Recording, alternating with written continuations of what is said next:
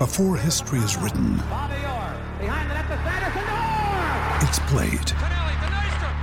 Before it's frozen in time, it's fought one shift at a time. Before it's etched in silver, it's carved in ice. What happens next will last forever. The Stanley Cup Final on ABC and ESPN Plus begins Saturday. Ryan Reynolds here from Mint Mobile. With the price of just about everything going up during inflation, we thought we'd bring our prices down. So to help us, we brought in a reverse auctioneer, which is apparently a thing. Mint Mobile unlimited premium wireless. Ready to get 30, 30, bit to get 30, bit to get 20, 20, 20, bit to get 20, 20, bit to get 15, 15, 15, 15 just 15 bucks a month. So, Give it a try at mintmobile.com slash switch. $45 upfront for three months plus taxes and fees. Promo rate for new customers for limited time. Unlimited more than 40 gigabytes per month. Slows. Full terms at mintmobile.com.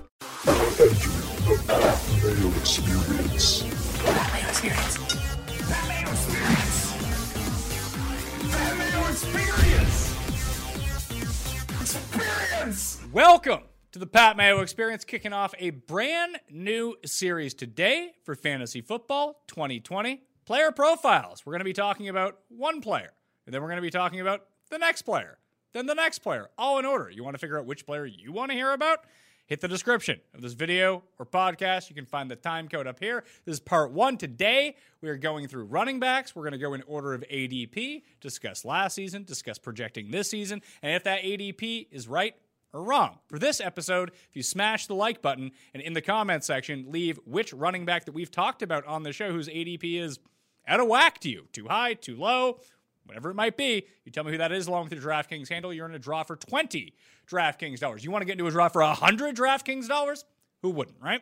All you need to do is subscribe to the Pat Mayo Experience audio podcast, leave a five star review and something you enjoy about, get this, the Pat Mayo Experience. It's that easy. You'll be in a draw for 100 DK bucks. We're going to have a bunch of these shows coming out over the course of the next month, so we might as well get started. Two of my faves on the line right now to bounce us all back and forth with. First, from theathletic.com. No, not Jake Ciely, my guy, Chris Meaney, who's like literally half a mile away from me, but we got to be at home.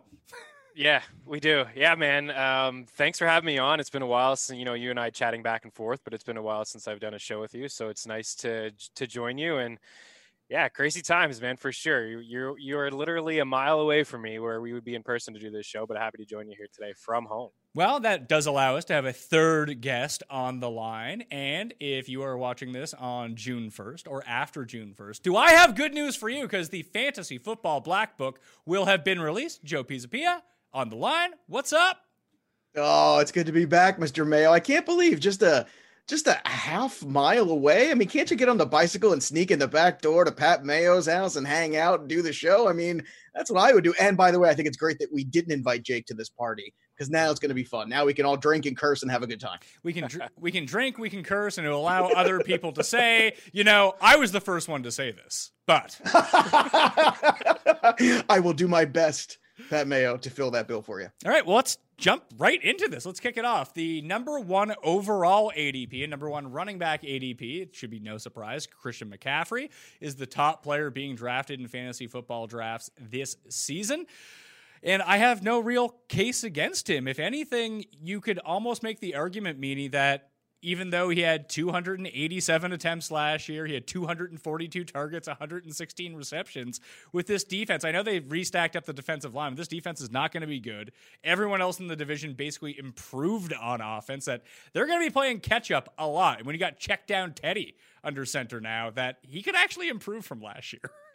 Yeah, which is crazy to think about. You're dead on. Uh, you know, from the betting standpoint, when every time Carolina plays, probably going to be picking the over quite a bit. To your point, the defense is is not going to be good this year. They're going to be playing from behind. And just looking at the the handful of games that Teddy Bridgewater played last year with the Saints, there was a lot of checkdowns to not only Alvin Kamara but Latavius Murray.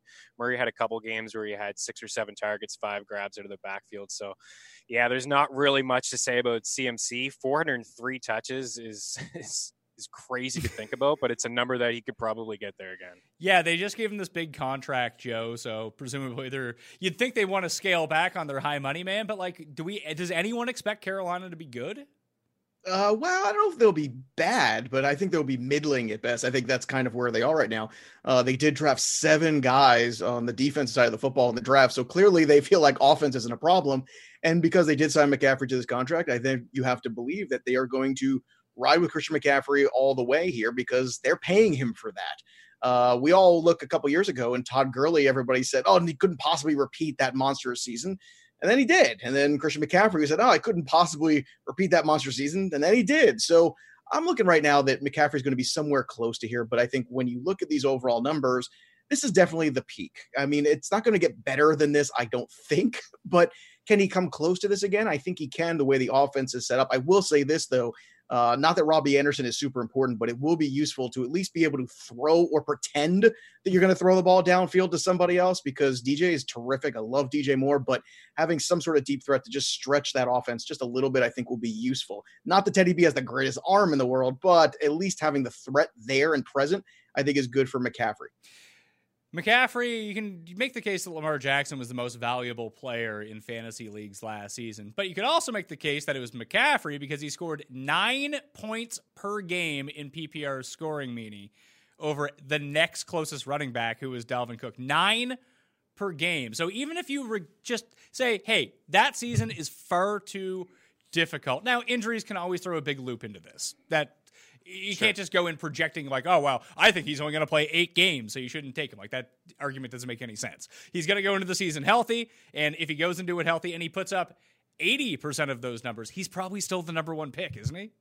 Yeah, absolutely. I mean, he's he's for sure the number one pick in my opinion, and he's just he's just safe. I mean, the offense is going to go completely through him. We look at you know we're obviously splitting hairs here at the top, but we look at some of the running backs that go off the board early and you know, you want a running back that's going to be on the field all the time. And basically, he's playing 100% of the snaps. He's the goal line guy. He's catching all the balls out of the backfield. You look at the games, it's one, two, three, four, five, six games where he had at least 10 catches.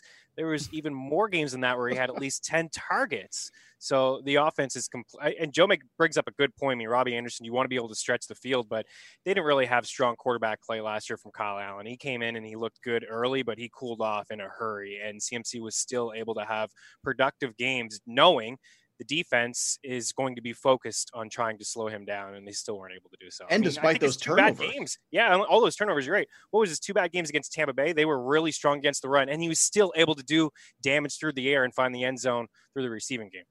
And I think you're going to see that a lot more this year too, because if just with the three offenses in that division, the defense not being very good, it could be catch up mode a lot, and you'd think, oh, that's going to hurt your running back. But we know that he's a focal point of this passing game, regardless of game script. That even if you siphon away a little, a bit of his work on the ground, touches, yardage, he could potentially replicate over 100 catches again. If that's going to be the case, then you know it's not like Reggie Bonnafon is coming in to steal his carries. Miss Scarlet can hang out. She's you know Miss Scarlet on the bench with the revolver is fine. Not going to be on the field all that much. Like I'm not too concerned about any of this. Joe, is there any argument you can make to say that someone else is the number one pick?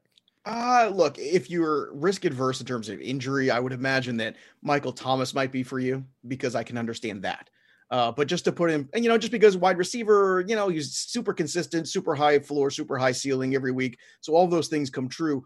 But you want to really put perspective. This is the RPV last year for Christian McCaffrey. Now, again, RPV for RB1s. So this is comparing him to the top 12 other running backs at the position last year in a sample of 12 he was a plus 63%. That means he was 63% better than the fantasy league average RB1. The next guy, Aaron Jones, in PPR scoring was plus nine. The drop off is 63 to 9. I've never seen anything like that. I've been doing the black book for over 10 years now. I've never even heard of a drop off like that. And yeah, if Saquon comes back as a healthy season, maybe that'll, you know, start to divide up a little bit, but that is the divide between McCaffrey and everybody else right now.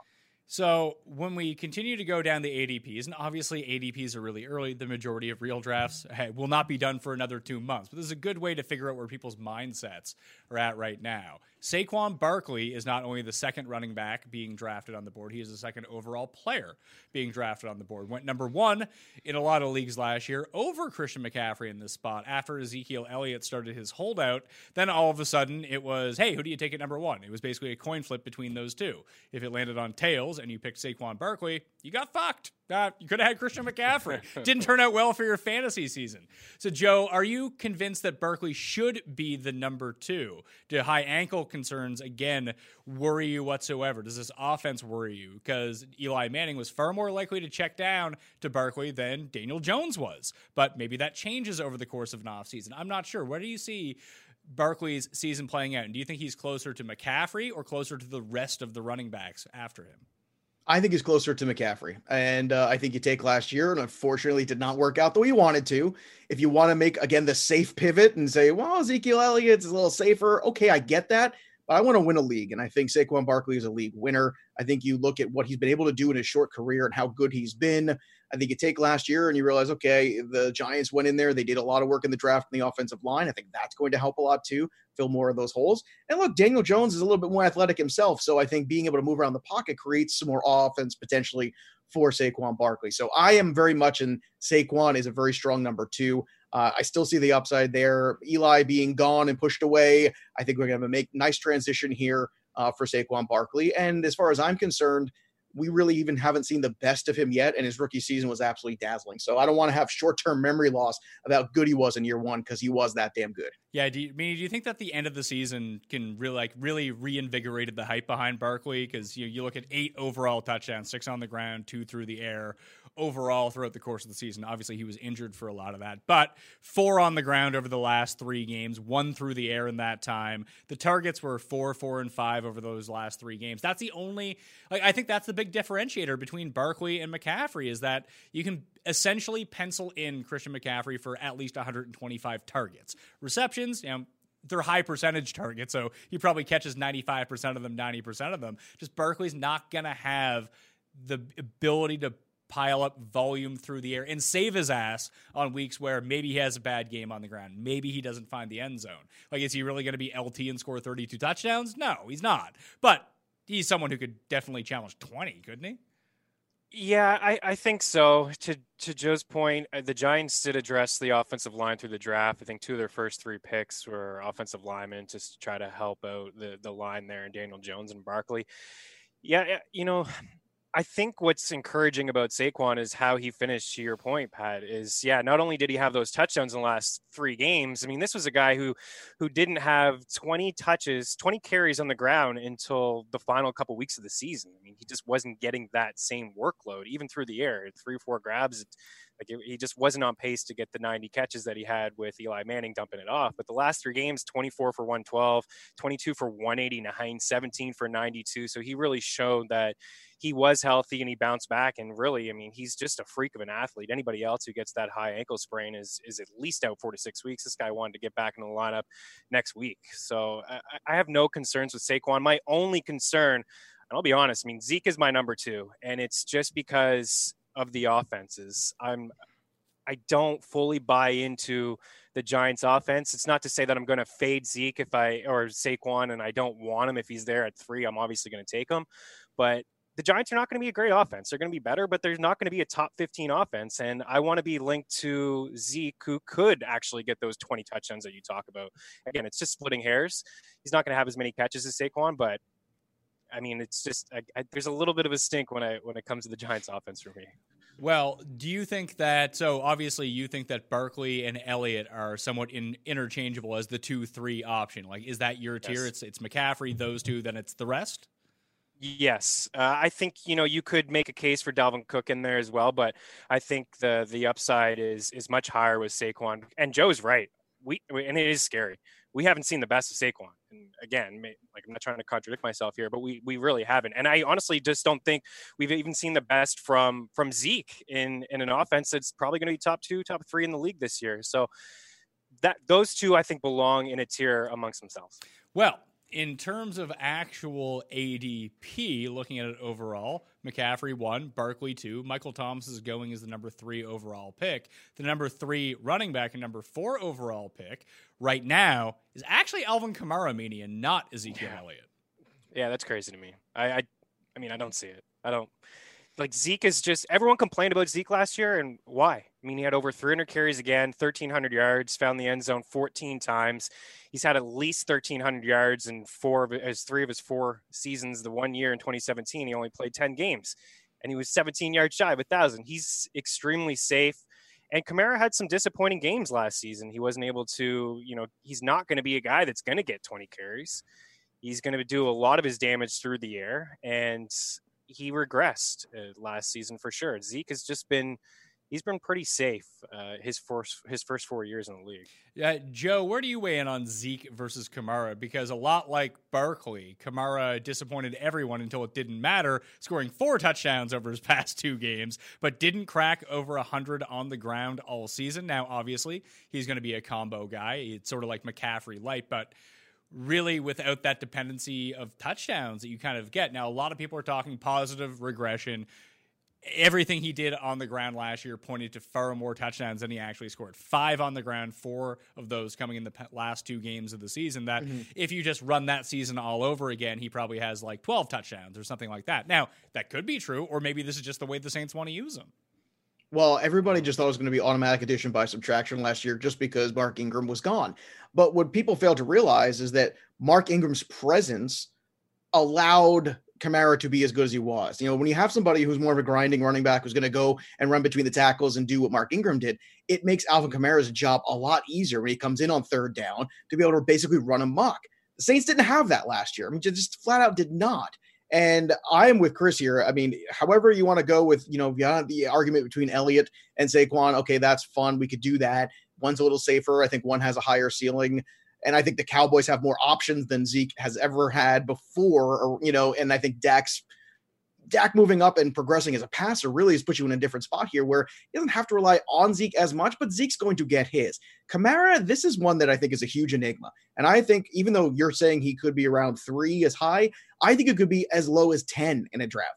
I think it's going to be such a variance draft to draft on people looking at Alvin Kamara because they're going to look at the Henrys and Cooks and other running backs and other wide receivers like DeAndre Hopkins, and they're going to look and say, "Do I want to take the risk of what Alvin Kamara is?" I understand the reward could be huge, but there's still a question mark there, and that's that's what I'm trying to wrap my mind around. I don't like question marks with first round picks, so for me, Kamara is not a guy that I'd be targeting around there. If I was at four and he was still there, I would strongly consider somebody else. And I know that's probably uh, a little bit more opinionated than most other people will be on Kamara, but I think he has the biggest potential variance in the first round than any other guy who is a top five overall potential talent. So when I look at this and I think about drafting running backs and just whether it's you know first overall, there's just different tiers of how much they're going to touch the ball. What is their role? Are they a three down back? Are they a receiving back? Are they the goal line back? And the guys that you get at the very top end of drafts do all of that. And that's what Kamara does. Or sorry, that's what Kamara does not do, as opposed right. to Elliott, Barkley, and McCaffrey, and even some other guys on this list. I think that we get enamored with, as kind of Meaney said, that the reason that he would go Elliott over Barkley is that he trusts in this Cowboys offense, that it's going to be good. That's one of the reasons to invest in Kamara is that the Saints play indoors. They play generally in division against weaker defenses. It's a high powered offense. It's a good system to be in. You know that the Saints are going to score points. The one thing is, Drew Brees is a communist. He just wants to spread the ball around to whoever. Equal opportunity in that offense. If you're open, hell, you're getting the ball. It's not like with the Giants where, well, we're third and one, three tries for Barkley, and if we don't get it, we're kicking a field goal. Like that's it's not optimal from a real life football perspective, but for fantasy, like I, I want to bank on that guy. He's going to get the ball. I never know with Kamara. That becomes the problem. So Zeke is the fourth guy coming off the board at running back, but down to number seven overall, and he's gone as low as 12 and as high as one. So there's two running backs uh, on inside the top 10, at least in terms of ADP, that just have these huge, wide ranges of where they're being drafted. I think I too would have Ezekiel Elliott at number three. I think I would go with Barkley because I like that upside. And the one thing you have to remember about the Cowboys offense, Meaney, is that it needs to be super efficient for everyone to get paid. Someone's going to yeah. get left out from time to time. No, absolutely. You're you're dead on there. There's a lot of options for for Dak, and again, just to hammer home the point of just goal line backs and red zone rushing attempts. And Zeke, 59 red zone rushing attempts last year is number one in the league. 77% of the team's rushing attempts in inside the red zone went to Zeke. Kamara, 26 and 37%. Lamar Jackson had as many red zone rushing attempts as Alvin Kamara. So that just hammers that point home again. But yeah, there's a lot of options for for Dak uh, with Gallup and CeeDee Lamb and Amari Cooper there, and everyone wants to talk about Blake Jarwin taking a next step as well. So yeah, I mean there may not be a lot of games where Zeke has 20 plus carries. There were none last year where Alvin Kamara had that uh, 20 plus carries. So again, we're splitting hairs between these between these studs, but Dallas is an offense that I think is going to score about 30 points a game. So I think Zeke will get his no matter what, even if he just get has those 15 carry games. Yeah. So looking at it right now, Joe, the leaders in rushes inside the five yard line from a year ago: McCaffrey, Mixon, Chubb, Dalvin Cook, Ingram, David Montgomery. How did that turn out for you, David Montgomery? Aaron Jones, Melvin Gordon, Ezekiel Elliott, Todd Gurley, Sony Michel, Frank Gore, uh, Derrick Henry. You'd have to scroll a while to get down to Alvin Kamara. He only had seven inside the five, converted on fewer than 50% of those attempts. And is that going to change this year? No, I don't think it will. And you're right. Drew Brees also does like to spread the ball around. Drew Brees is going to play quarterback. He's not going to play favorites. That's the difference between him and a lot of other quarterbacks out there. And the other thing to realize too about that Saints offense, as great as it is at home, it's a little bit more pedestrian on the road. It is not a great traveling show. You go look at the last three years of Drew Brees, there's a guy averaging around 200 yards per game on the road. That's a significant difference, almost like an 80 to 90 yard difference in terms of offensively what they're producing. So, eight games out of the year, that's going to hurt Alvin Kamara a little bit overall. But I just, I cannot get there. I think you make a great point too. Is like who's the focal point? Who's the guy? He's not the best offensive player on his team. Uh, it's still Michael Thomas. So for me, I, I just I can't get there right there with Alvin Kamara. I would rather take a big time wide receiver if he was on the board in the top five. So, in terms of Elliott, do you think that Elliott goes, Joe, over the Michael Thomases and potentially when we do the receiver show? I was pretty surprised to see DeAndre Hopkins is going as the number two receiver overall. Like, I think for me at receiver, and I haven't finalized my rankings yet and done all of the research. That's why talking to you guys is super helpful. That I think I can make a case that Davante Adams could be above Michael Thomas. I don't know if I will make that case, but I think they're pretty clear number one and two. Uh, I still go with Thomas uh, just because of the consistency there. Not that Davante Adams isn't consistent, but Aaron Rodgers, I think we're, you know, he's just not. It's not the same offense. The Packer offense that was a couple years ago is not, and we've seen that pivot a little bit more to Aaron Jones. And look, let's not forget, Aaron Jones was the number two PPR running back last year in scoring, so that holds a lot there you know, in terms of where that offense is getting funneled through. So there's a little bit of a concern there for Davante Adams. Uh, I could make an argument for Julio as the number two behind uh, behind Michael Thomas, but I think you can have that argument with those four guys. Any of those four guys are really good, and I think I believe in any of those four wide receivers over Alvin Kamara from a consistency standpoint, from a track record standpoint, and what their roles are in their respective offenses. What about Ezekiel Elliott? Does Elliott go above those guys? In my opinion, he does because I would like to get. I think that's where the drop off is. You know, you ask, okay, where's the drop off at running back? Is it McCaffrey and everybody else? I think it's McCaffrey, and then there's a small drop off to Saquon. Really, almost no drop off to Ezekiel Elliott because the high floor and the consistency of you know what you're getting. Plus, he's really improved and we have to give him credit in the receiving game. He's really stepped up his game there. And then there's the drop off. That's where the tier tells you, and that's where RPV in the black book tells you is a significant drop off. So, Meaney, next up at running back, PPR format, fifth running back currently being drafted, number 10 overall. This one surprised me Nick Chubb. Hmm. Yeah. I mean, I like Nick Chubb. And when you dive into some of his numbers, it is a little surprising. There's only three backs and all of football that had 290 plus carries. It's Henry Elliott and Chubb. And again, taking a look at just running backs who touch the ball inside the red zone, 50 red zone rushing attempts. You were talking about running backs who touch the ball inside the 10, 15 attempts for him. That was number three. Uh, he just he checks off a lot of boxes. I mean, yards per carry uh, off the charts for him as well. I, Stefanski, they bring him in, they're going to probably want to run uh, a run heavy offense, even though there is Austin Hooper there and Jarvis Landry and Odell Beckham Jr. and, and Njoku if he's still on the roster, whatever happens there. But I still I feel like bringing in Stefanski, they're going to want to run the football. The one thing, and I suppose why you're surprised about this, and it, it's a I mean, good reason to be surprised about it, is Kareem Hunt's still on the team. And mm. towards the end of last year, Kareem Hunt was starting to kind of cut into the catches that Chubb had in the first few weeks of the season, right? Chubb was getting about three or four catches a game. That was nice. He was that true bell cow back that was going to touch the ball at least 20 times. And then they struggled inside the red zone, and Kareem Hunt was starting to get a few touches, get a few catches out of the backfield. So that is the concern. I am a little wary of of drafting him as the fourth back off the board, fifth back off the board, but I think I think he's a stud. Uh, it's just how much do you think uh, Kareem Hunt is going to be hanging around? And I think he's probably going to.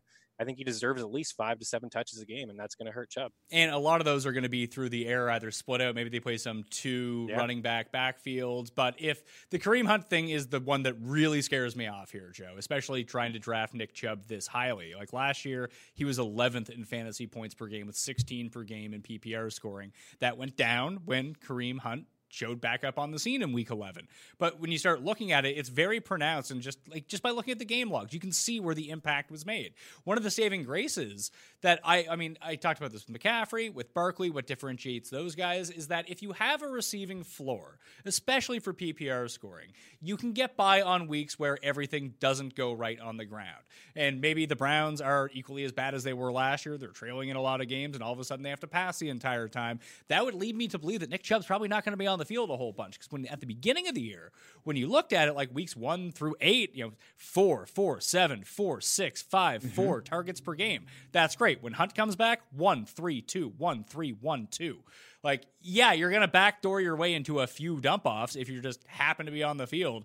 Everyone's covered downfield. Ah, just dump it off to Nick Chubb. Like they're not running designed routes for him. He's not a part of their passing game. Maybe that changes with Stefanski. Maybe. And they have upgraded their offensive line. And we know the damage he can do on the ground. I get why he's considered amongst some of the best running backs, but I could probably take five running backs before I would take Nick Chubb at number five. Uh, you and me both. You basically just made the argument for me. The second half of the year, or should I say the last third of the season, Kareem Hunt's presence really did change the target volume. And we're talking about look, if it's DFS, if it's season long, it doesn't matter. We're talking about volume. Where's the volume going? I mean, you look at a guy like Derrick Henry, right, who's getting all the volume. Guys who carry the ball 20 plus times are such a dying breed in this league. And then there's Derrick Henry, who nobody seems to want to respect. And Nick Chubb, granted, he's, he's a very good back, had a really good first eight, 10 games of the season. But Kareem Hunt, you can argue, is the more athletic and the more exciting back of the two of them. So that's where I really struggle. I'm concerned that a full offseason, I'm going to go take it a step further. You ready for this, boys and girls? What if Kareem Hunt is even more engamed in this offense? What if he is more of a, of a piece for Stefanski? What if he's looking at this? Oh my God, we can make a two headed monster here. Yeah, it's going to probably hurt Nick Chubb's value, but it's going to really help Kareem Hunt because he's going to go way later in drafts. I think you can make an argument that Kareem Hunt is a better ROI in drafts as a flex position guy later on than Nick Chubb is as a first round pick. I just, I don't see the reason to take Chubb over some other guys like Mixon and like Derrick Henry. And, and, I think that you kind of hit the nail on the head in terms of value. What is the value of Nick Chubb? And at this point, you've bought all the value. Like things have to yeah. break right for him in order to pay this back. You're paying like, what's the upside for Nick Chubb? If you draft him at wide reserve, running back number five, that he could be number three, great. That's fantastic. But if he's not number five, he's probably not number seven either. He's probably like number 15 or something like that that you could have just waited two rounds and got the exactly the same production from your running back spot or chris do what joe said and just take kareem hunt later like that seems like more appealing as an option to me than just drafting nick chubb in the first round yeah, absolutely. And I mean, Nick Chubb, I mean, he, what, six yards away from 1,500 second. I mean, in the league last year, rushing yards, he had a great season. But yeah, Joe, Joe's right. I mean, Kareem Hunt could take over. He's a great back, too. It's just a couple years removed in the Kansas City offense of being an absolute stud that year. It's too bad that these guys are on the same team because if they were just on other teams, they would be bell cow backs. And we'd be talking about both of these guys being 20 touchbacks every single game. So yeah, I mean, you rattled off some Nick Chubb numbers as catches. I mean, the, on the other end with Kareem Hunt, seven grabs, six, five, eight, four. So he's absolutely going to be a player in this offense on you know third down rolls or if he comes in like you said earlier too i mean there were a couple times when they used both of those backs on the field. So it's it's going to be a sticky situation and yeah hunt is a lot cheaper than chubb. Yeah and like i mentioned that if you take him at the spot number nine or number 10 overall fifth running back off the board you need everything to go right. And i'm not saying that things can't go absolutely right. All of a sudden kareem hunt is marginalized and nick chubb is playing 80% of the snaps. He's getting more catches. That's awesome but you've already paid for that. And that's yeah. not especially what you want to be doing in fantasy football drafts. If he starts sliding down the board, because I don't think that this is going to be an uncommon sentiment amongst people who talk about these running backs. And when we really start to think about it, then yeah, all of a sudden he could become a good value. Like if you didn't have to pick him at 10, you could pick him at 20. Well, then there is upside that could be baked into that. He could make that leap if things break right. And then it's not such a disaster if, you know, the bottom falls out a little bit and he's only 80% of what he was. But we know how good he is on the ground. We know they improved the offense. We know that they improved the offensive line, but this is still a tough division, especially defensively. And then you get to the next guy in terms of ADP, Joe Mixon, who's also in that division. And now we're talking about someone who really has no backup. He's someone who should play around 80% of the snaps. He's going to be involved on the ground. That offense has improved. They have a brand new quarterback. And if he's going to play the receiving role, if the Bengals aren't super great, Joe, maybe he can really improve from that 35 catch total, 45 target. Like the potential to double that might be on the board. Absolutely. Uh, I'm very high on Joe Mixon. Joe Mixon had a very good year last year for a team that struggled at times. Uh, at but times. I think they had the number one over. They had the number one overall pick. They did, but you know what? Here's a fun stat. There's never been a team that had the lead in as many games as the Bengals had, and only won one game in a season. So this was a game, a team that did have a little bit more fight in them than people realized. They just couldn't finish anything, and it's because of well, a lot of reasons. But at the end of the day, you have a fresh slate here. Moving Andy Dalton was the smartest thing you could do because I think it's very difficult for a young quarterback, even Joe Burrow, to step into a scenario where there's been the guy for the last decade and change, basically, who's been the guy for you, right? And he's taken you to playoffs. He hasn't won any, but he's taken you. And to make sure that he is not in that locker room and it's Joe Burrow's team from day one is very important. Mixon's going to hold out. There's no doubt in my mind. There's also no doubt in my mind that it would behoove them to not pay Joe Mixon and get him in camp because you don't want Joe Burrow to not have all the pieces around him to be successful. And Joe Mixon is his best piece, not AJ Green. It's Joe Mixon. So it is just crucial that he is in camp sooner than later and they get this deal done eventually. And I'm looking at Joe Mixon as a guy who is a little bit more stable in terms of role than Nick Chubb. I mean, you took those two guys there. There's no Kareem Hunt there. You know, Gio Bernard is not Kareem Hunt. Okay. So let, let's like not think about that anymore. And let's realize that Joe Mixon, another guy we have not seen the best of yet. Whereas I think Nick Chubb, I think that's the peak by a far. I mean, 1,400 yards in that offense. Plus, if you think Baker Mayfield is going to make improvements year over year, then that's a whole other change too that you have to talk about because they relied so heavily on Chubb in so many games because Baker Mayfield looked lost yeah. on the field. So if there's any improvement from Baker Mayfield, that's another potential hit on Chubb. But I think Mixon really has the backfield to himself, and I think he is that guy. And I think he is one of the better all-purpose backs, and he will be more of a role in the passing game than he was in years past. So we can look at this half full, half empty in terms of our glass of water here, Meaney. One, Joe hit on a very key point that Mixon may hold out. If he holds out, I am dropping him down my rankings list and probably becomes a do not draft guy for me. These holdouts, well, have been fine once they've returned. Uh, they cause nothing but havoc to your fantasy roster because you still have to draft them so highly. If all of a sudden Mixon is holding out and you can get him in the ninth round or something, then whatever. Then it's the best pick you could make. But if it's going to be a situation where you have to take him like at the turn, but you don't know when he's coming back, like just ask anyone who drafted Melvin Gordon or Le'Veon yeah. Bell or anyone like that. You just don't want that uncertainty and that would be the downside. But here's some upside to it.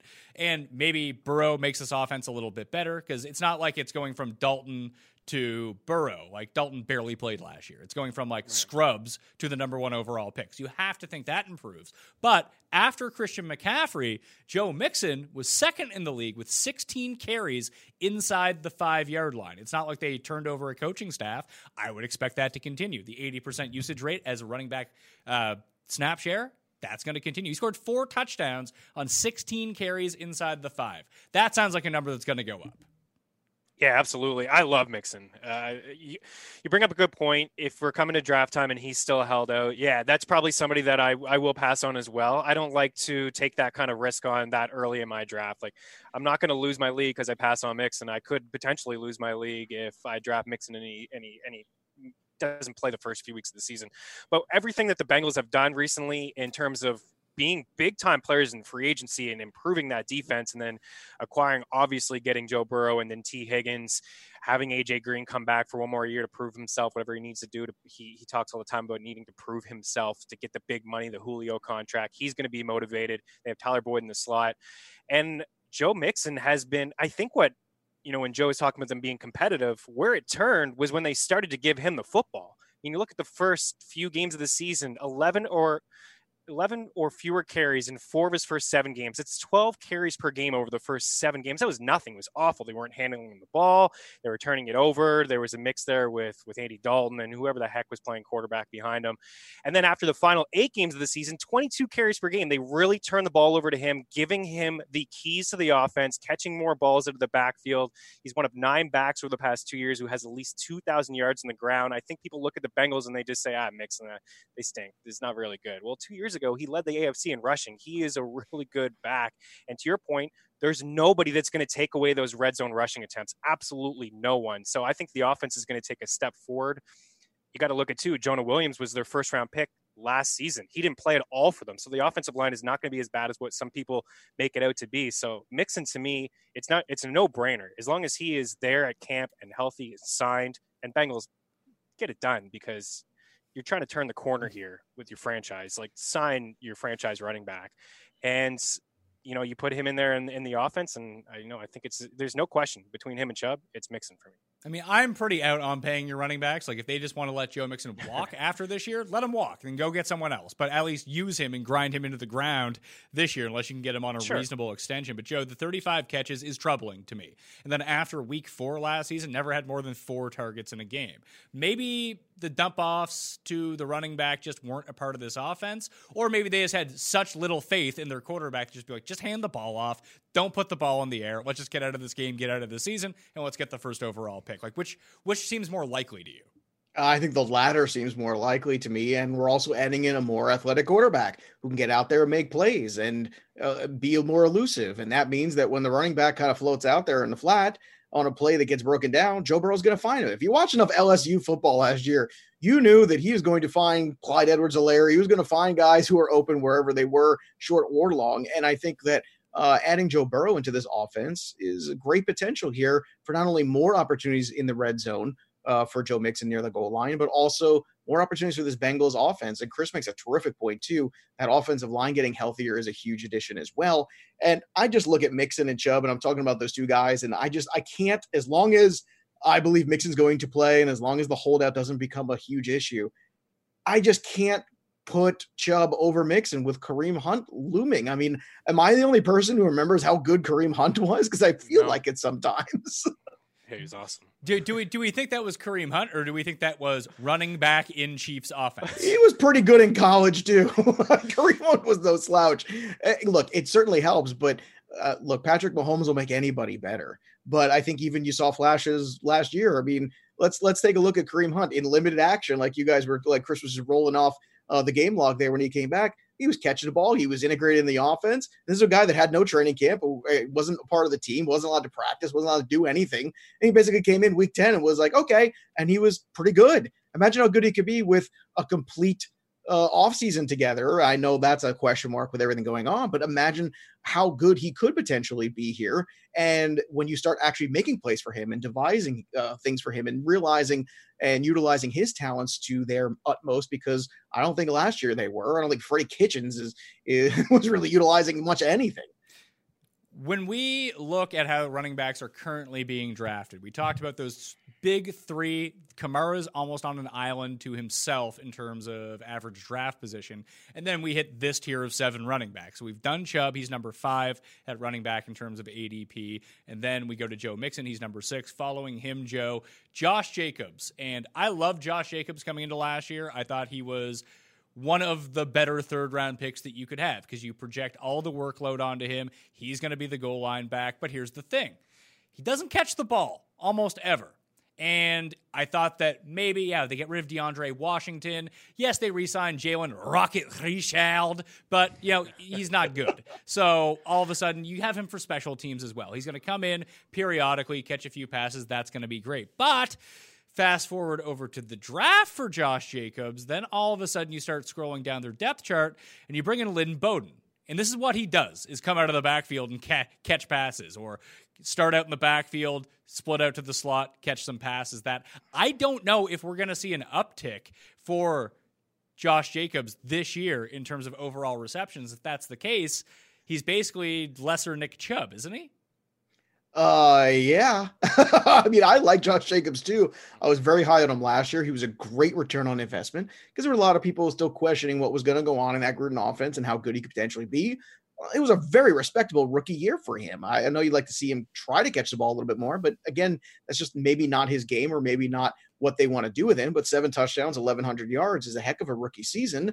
And he had dealt with some injuries as well. But here's what I don't get if you want a running back who doesn't catch the ball that much, but is really the offense. Why not take Derrick Where Henry? the hell is Derrick Henry? Yeah. Holy crap. I, I am sick to death. And Chris Meaney will vouch for me because we did the, the DFS pod last year together. We did our bold predictions, and mine was Derrick Henry's going to lead the league in rushing. And now I get to be full Jake Ciely on you and say, look at me, I was right. 1,540 yards. He is this offense. Everybody was so worried because in the end of 2018, there were a couple games he just incredible, and there were some other mediocre games. But what Mike Vrabel finally realized is, hey, we can play old school football, defense, and just run the ball down your throat and find a quarterback like Tannehill to just make a couple plays here and there, and we can win football games. Not only that, we can get almost to the AFC Championship game. That's potential there for the Titans. Things are not going to change.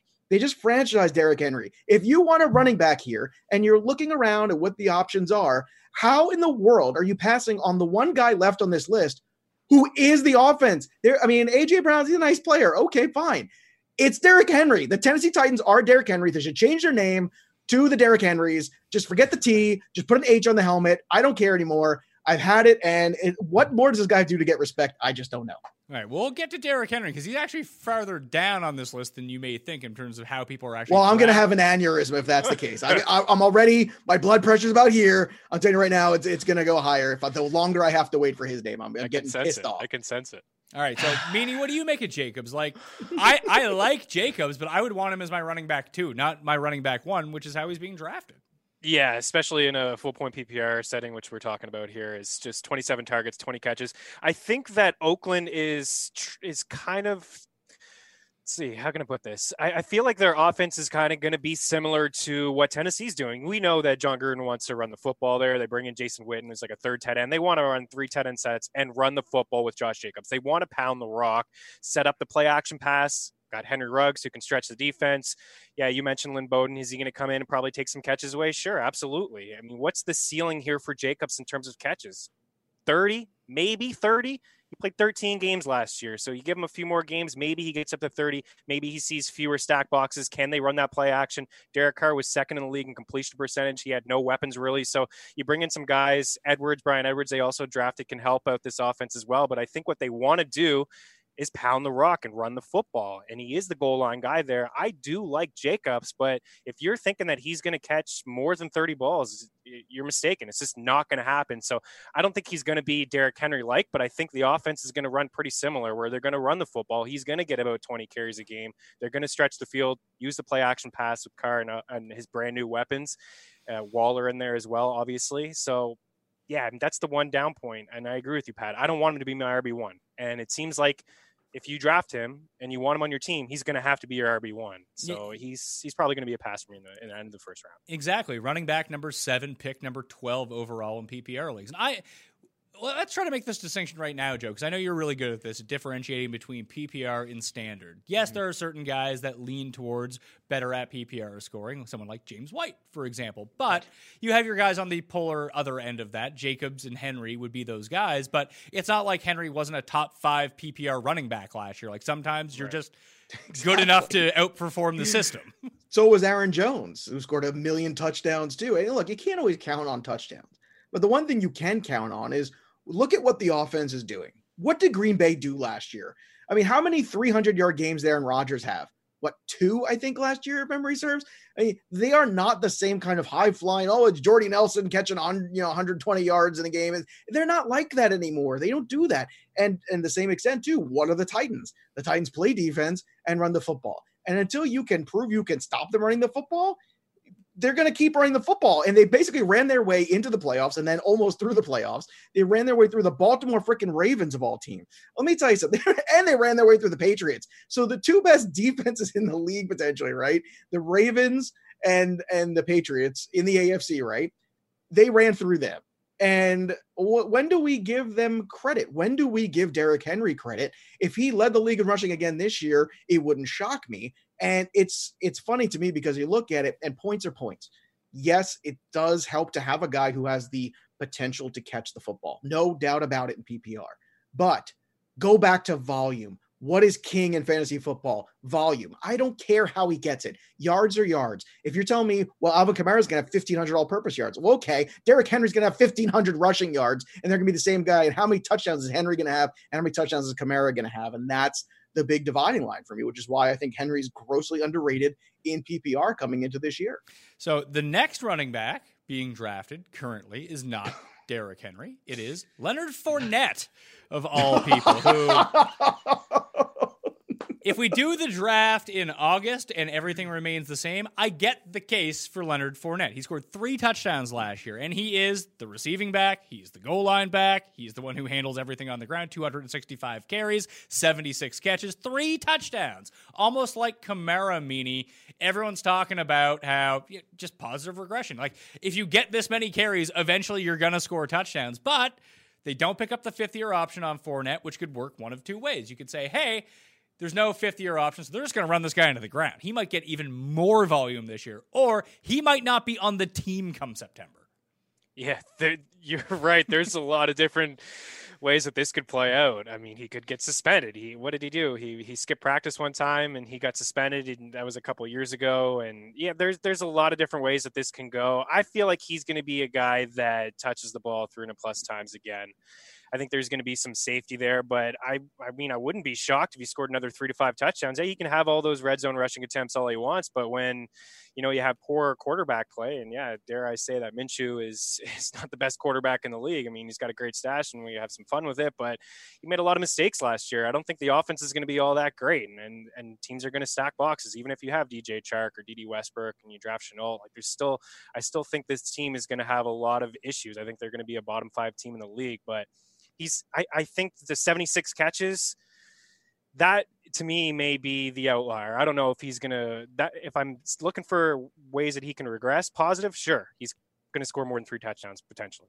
But is he gonna catch 70 plus balls? Is he gonna have 100 plus targets in this offense? I, am not so sure about that. Uh, I think that he can step back a little bit, but he's for where he's going and we're rattling off what RB8.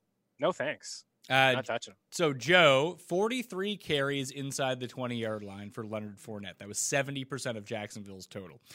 23 carries inside the 10. That was 77% of Jacksonville's total. He had eight carries. That's it. Only eight carries inside the five yard line last season. But that was 100% of Jacksonville's carries inside of the five yard line. So, well, the touchdown should go up, like Meaney said. Like, I, I just, he's one of the most difficult players to figure out because if all of a sudden he has sort of the opposite, and this doesn't always happen, it usually just regresses to a mean. So let's say his mean was seven touchdowns. Well, if he scores four extra touchdowns than last year and everything else is the same, he is going to be worth this draft pick. But what if he scores like 16 touchdowns this year? He could be the number one overall fantasy running back with the volume that he gets. But like I said, he might not even be on Jacksonville by this time come August. Holy shit. Talk about glass half full people with Leonard Fournette. I mean, what's the win total here for the Jaguars this year? Okay. Is the Jaguars offense all of a sudden really good? I understand this is like the polar opposite of the Derrick Henry conversation, right?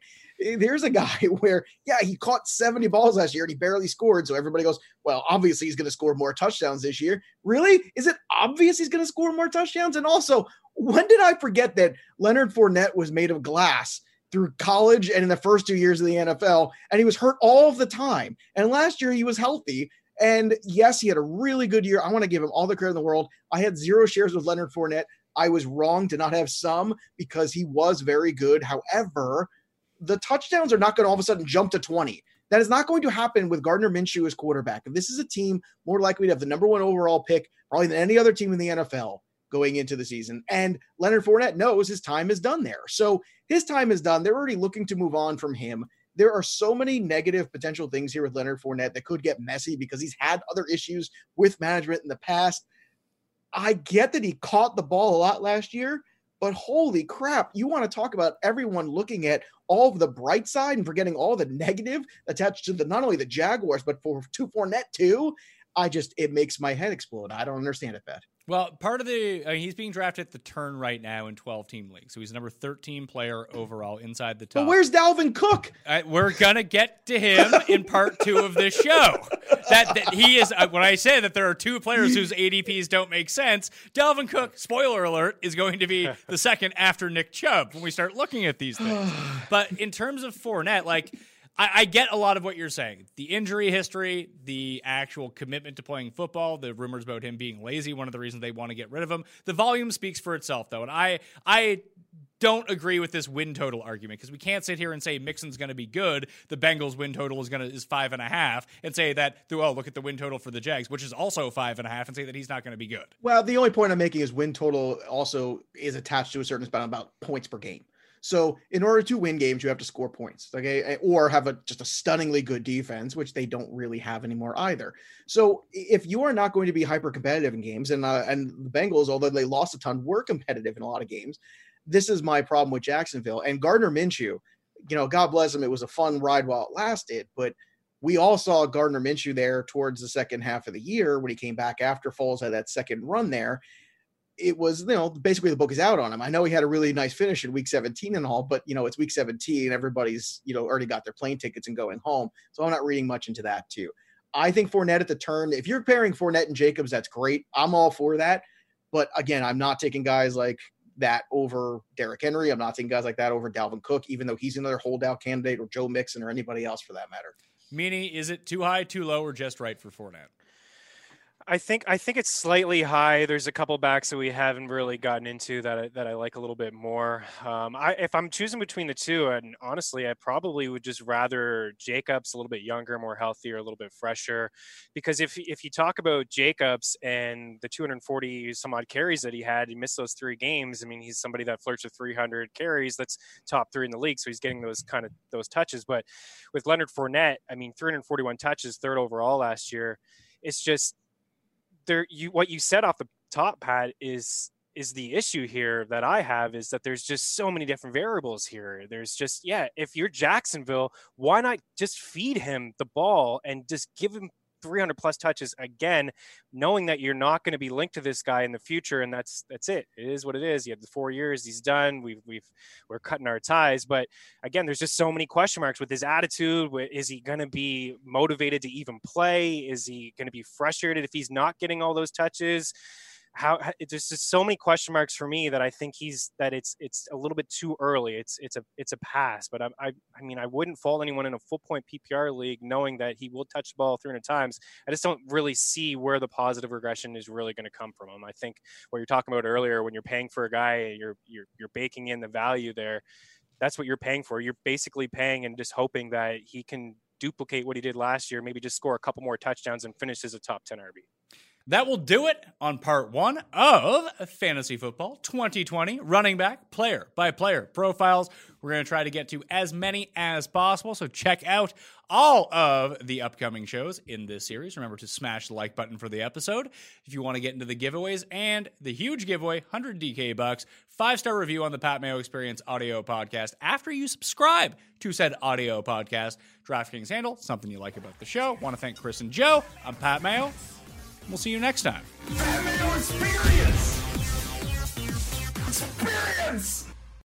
This is the story of the one. As a maintenance engineer, he hears things differently. To the untrained ear, everything on his shop floor might sound fine, but he can hear gears grinding or a belt slipping. So he steps in to fix the problem at hand before it gets out of hand. And he knows Grainger's got the right product he needs to get the job done, which is music to his ears. Call, clickgrainger.com, or just stop by. Grainger, for the ones who get it done.